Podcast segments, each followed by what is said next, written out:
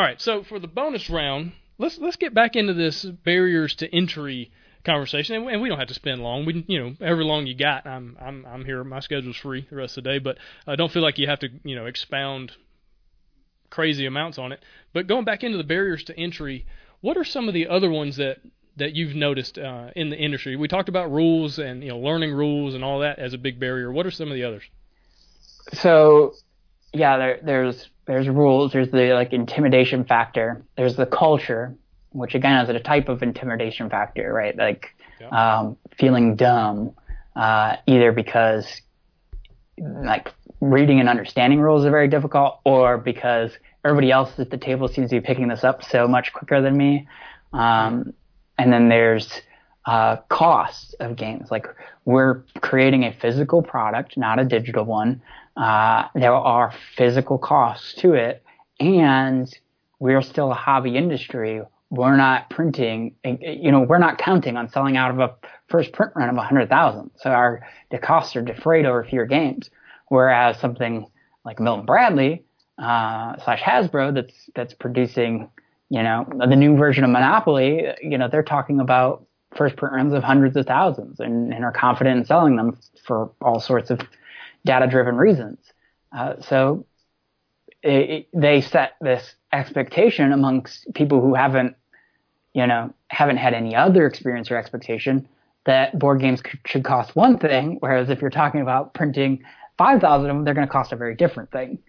Right. Um, so, so like price or, or, the expectations of what you should be paying uh, is another barrier to entry. And, and, again, we can look at video games and say like, oh, well, video games, like they completely eliminated that barrier to entry. Video games are now free. You get them on your phone, they're free. They're in your pocket and free. Uh, and, and accessing them super simple. Uh, right. So uh, access is another thing. Like just being able to spread the word about board games. Like it's very because of the internet. Like you can hit your niche group of board games or, or niche uh, group of board games, but when it comes to spreading beyond that, the industry or no publisher, even like Wizards of the Coast and Magic, have a very hard time being able to spend marketing dollars on a non-targeted group and see a return. So we're at this point where like, damned if you do, damned if you don't, right? Uh, you're not going to spread it without doing that, nor can you afford to spread it in that way because it's not big enough to that you're going to hit enough of the market that's going to care to make those marketing dollars worthwhile. So I don't I don't know all the solutions uh, to that one either. Mostly, I'm like presenting problems without solutions. There, but there, there are things that, as you think about, like you wonder about what the solutions can be, um, and, and what we have to work towards, and what's going to be a bigger industry solution that we're all going to have to work towards and grow towards. what can can can we do? Like, how can we make the rules more approachable? Um, how, yeah, how can we change the culture? Uh, you know, w- whether it means by like how we present ourselves and and what kinds of media that's out there that we that we nurture and stand behind and and support um, it all all becomes a part of that you know just doing what you can where you can so I, I have the barriers to entry as rules stage fright cost exposure attention span all right. So I talk about, you know, we've already talked about the rules and what we're doing as a publisher to try to solve the stage fright. You know, we already talked about people afraid of looking dumb.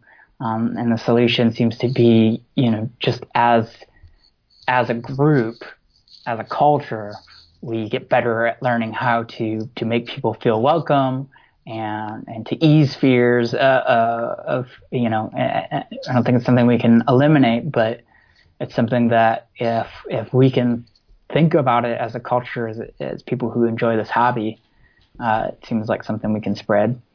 Um, cost is is you know in part a knowledge thing and in part kind of one of the most difficult barriers of entry to to overcome uh, just because we're not going to be able to fall in board games I mean video game step and and make it free and make it just about ads. Like there's just no way to get there. Um, and then and then exposure is something that that again is going to be like does do one of these companies Asmodee perhaps get big enough that, that they can launch an exposure campaign that that mm-hmm. reaches beyond well you know it's probably not going to be something that happens in one giant leap. It's probably going to be something that has been happening in steps um, for for the industry as a whole and for the individual game companies uh, and, and will continue to do so. And so that's just something to be thoughtful of. And over time ideally changes. Um, and then there's like attention span attention span gets shorter and shorter and shorter, uh, you know, the cuts in in editing in our movies and uh, you know the generation of like they can't even be bothered to sit around for a TV show. Uh, you know, all cartoons are 15 minutes long, and but mostly they're watching you know YouTube videos uh, as their as their primary form of of visual entertainment, and those are all super short. And like even to the point of like Twitter, like 140 characters. I like micro, like micro bits of things to operate to occupy your attention for as long as you want to sit there and scroll through it. Um, whereas like, hey, we're gonna sit down for this game, and it takes two hours to play. Like that's really intimidating, and also may just have one of your friends like underneath the table twiddling around with their toes because they're so bored. Because they've just been trained to, to to not have the attention span.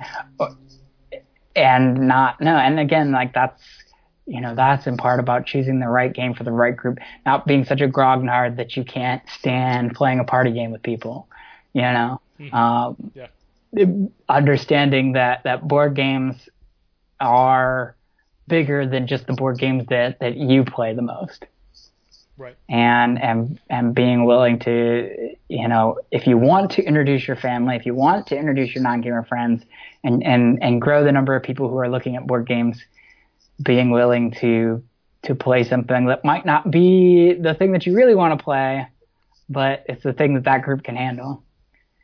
So a lot of these things, you know, I guess I just presented at the time and present here as things to be contemplative about as people who work in board games, people who enjoy board games, uh, and, because part of the solution is being contemplative about it and, and changing our habits or, or changing our mentality, uh, uh, how we approach board games.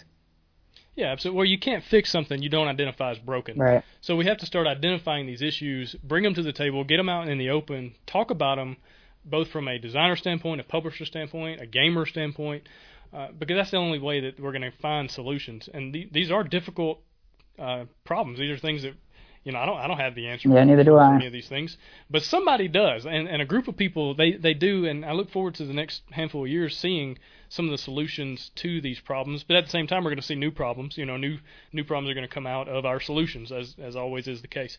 And so it's an interesting time to be in board games, uh, this renaissance period, as, as people are calling it. But um, yeah, I'm, I'm excited for it overall. Me too. and the more people get excited, the more you have a job, so that works out. It does work out. Well, cool, man. Well, anything else to add on the uh, the barriers to entry idea? I don't think so. I think I I think I covered them as far as like my what I what I perceive out there. I, I be happy to hear from from anybody that's got, kind of got their own list or wants to add to my list. Uh, I'm Colby at plaidhatgames.com. Uh, this is something I, I love considering and thinking about. Definitely, and the uh, the link to that article that you wrote will be in the show notes uh, on the BoardGameDesignLab.com on the website. But anyway, Colby, I really, really appreciate your time today, taking the time to talk to us about, you know, going pro, uh, about the different things that, that you've been through, and then taking some time to talk about these barriers of entry. Man, really, uh, thank you for your time. Thank you. Well, cool, man. Well, uh, I will catch you later, and uh, if you're still listening to this, appreciate you listening, and uh, we'll see you on the next episode. Bye, everybody.